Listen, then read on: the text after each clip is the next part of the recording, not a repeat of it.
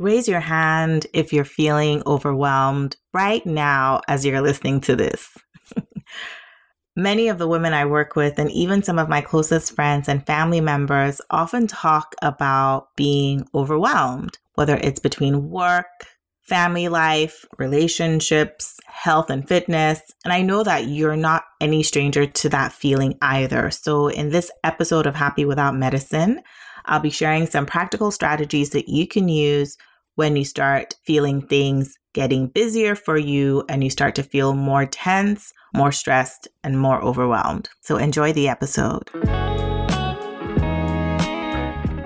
Welcome to Happy Without Medicine, and I'm your host, Dr. Yewande, a medical doctor, therapist, and a fierce advocate for your happiness.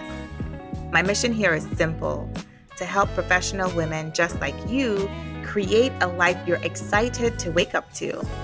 It's time to make the happiness you feel on the inside match the success others see on the outside. Let's get started.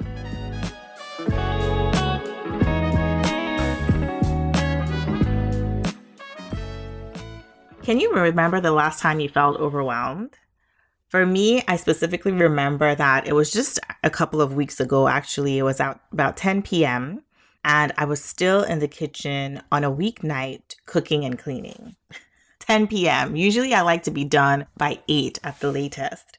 But between working late that day, making two or three different meals that evening, brainstorming for a presentation I would be giving to my colleagues in a few days, packing to leave for work out of town, preparing for birthdays, and probably a gazillion other things I had going on, I could actually feel the tension rising inside of me. I found myself thinking out loud. Actually, more accurately, I was lamenting to my husband about all the things that I had on my mind. My presentation is just two days away, and I haven't even started working on my slides yet.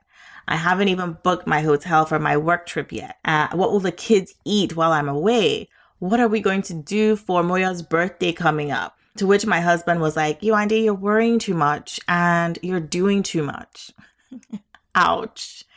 I mean, although I gave him a stare as if to say, I mean, it's easy for you to just stand there and be like, well, you're worrying too much and you're doing too much. But to be honest, he was right. I had too much going on and it was causing a lot of rising tension internally that was now spilling out externally. Overwhelm and I put that in air quotes because for some reason I cringe at the use of that word as a noun. But, anyways, overwhelm unfortunately can be a familiar friend to many of us. But in the practical part of this episode, I'm going to share with you some helpful steps that will help you kick overwhelm, again in air quotes, to the curb. So, number one, do a brain dump. And what's a brain dump? A brain dump is basically taking everything that's on your head and putting it down on a piece of paper. And the reason why that's great is because it can help you identify what it is that's contributing to you feeling overwhelmed. It gets all those tasks, all those responsibilities, all those things that you need to do, all those loose ends. It gets it out of your brain and onto a piece of paper and gives you some thinking space to actually start resolving some of these things and going into action Brain dumping is my personal go to strategy when I start to feel that tension rising inside of me. And when I put everything down on paper, I can immediately feel the tension being released in my shoulders, in my head. The analogy that I like to give, it's almost like having 60 tabs open on your laptop.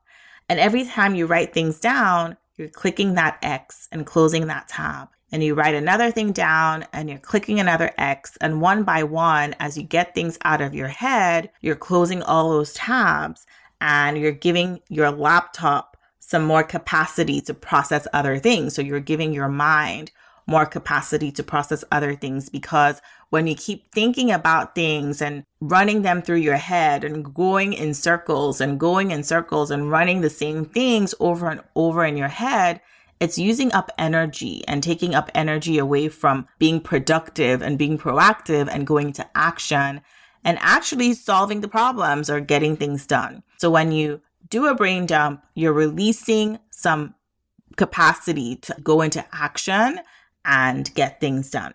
And if you want to take things to the next step, because to be honest, inefficient time management is a big contributing factor to feeling overwhelmed.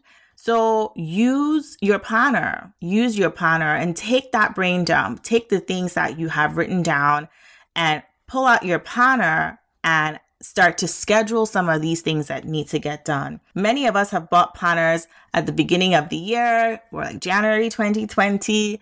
It's our year. We're going to get things done. We buy the planners and halfway through February, they're under a pile of magazines somewhere. Does anyone still buy magazines these days? I always talk about magazines in my podcasts, but anyways, they're under a pile of something somewhere. We're not actually using the planners anymore. Personally, like I say, I prefer pen and paper. Although I sometimes use will use my Google Calendar and I know that I have patients who I work with who love the digital stuff, but as long as you have some sort of system to plan your time and make your time management as efficient as possible. Having a planner is a great way to manage feeling overwhelmed because you can then take the things that you have written down on your brain dump and then slot them into weeks, slot them into various days, slot them into various months, even. One big advantage of writing things down is that you can set your priorities because many of the things that we are holding onto in our heads aren't even that important if we're being honest with ourselves. So writing them down, you can reprioritize things and then start to schedule things accordingly. You can schedule what needs to be done urgently. You can maybe delegate some other stuff or completely forget about some other stuff, or you can schedule things for a later time. Okay, so using some sort of planning system to take all the things that you wrote down when you did a brain dump and actually schedule them such that they get resolved and they get done. The third thing is setting your boundaries. And I spoke about boundaries in episode seven, how to say no. So definitely check that out if you haven't listened to it yet. But many of us take on entirely way too much. Someone asks you to host an event and you say, Yes, I'll do it.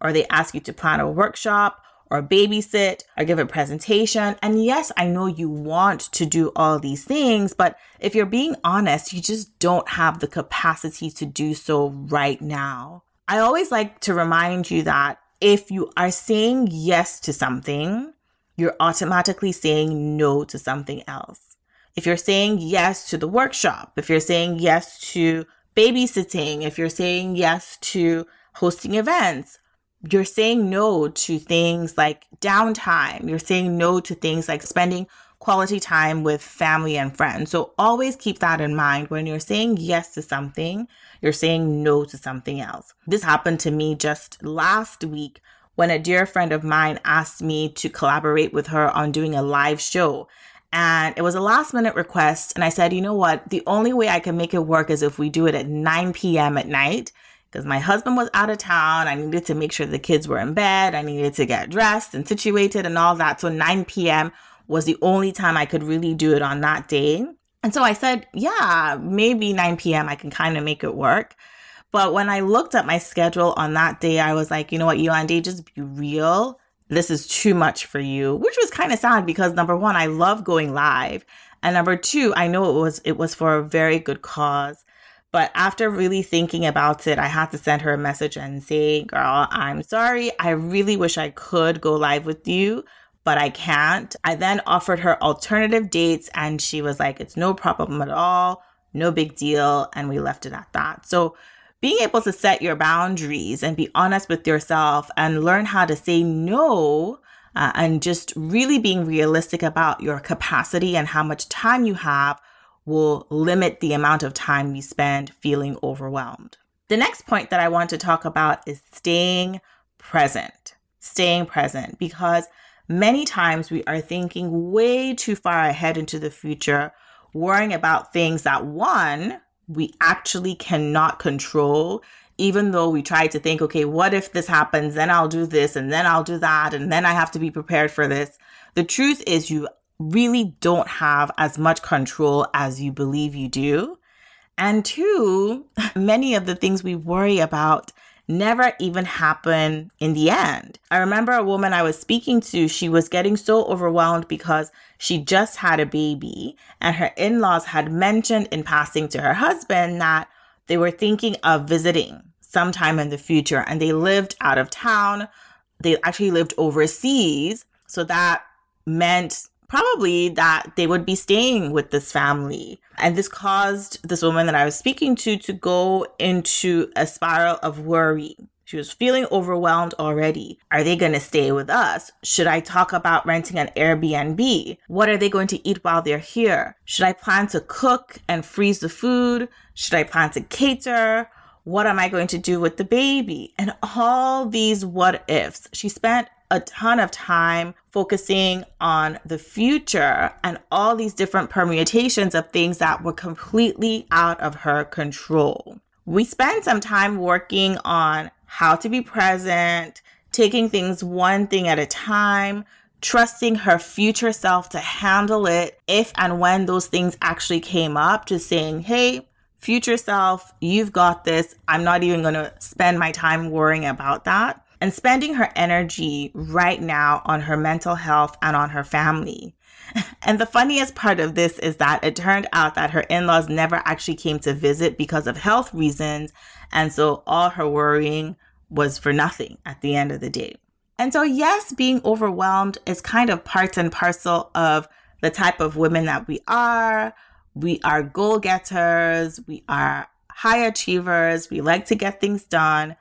But it doesn't have to stay that way. Being overwhelmed doesn't have to be our default setting. We can do things like brain dumping, using a planner to make sure we're using our time efficiently, setting boundaries, staying present. We can use these strategies to kick feeling overwhelmed to the curb so that we're not staying in that space consistently and we can continue to enhance our peace and invite calm confidence, and control into our day to day lives.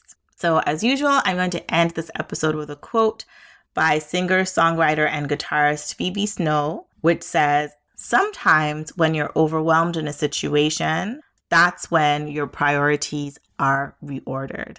And I strongly believe that. I hope you enjoyed this episode. If you found it helpful, then go ahead and share it with a friend. Maybe it's a friend who comes to you constantly complaining and, and lamenting about feeling overwhelmed.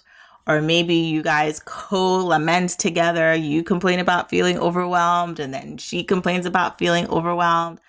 Right? Share this with a friend and i'm sure they'll also find it helpful just as you have found it helpful. Until next time remember that i am here fiercely advocating for your happiness. Take care Thank you for joining me, Dr. Yewande, on the Happy Without Medicine podcast this week.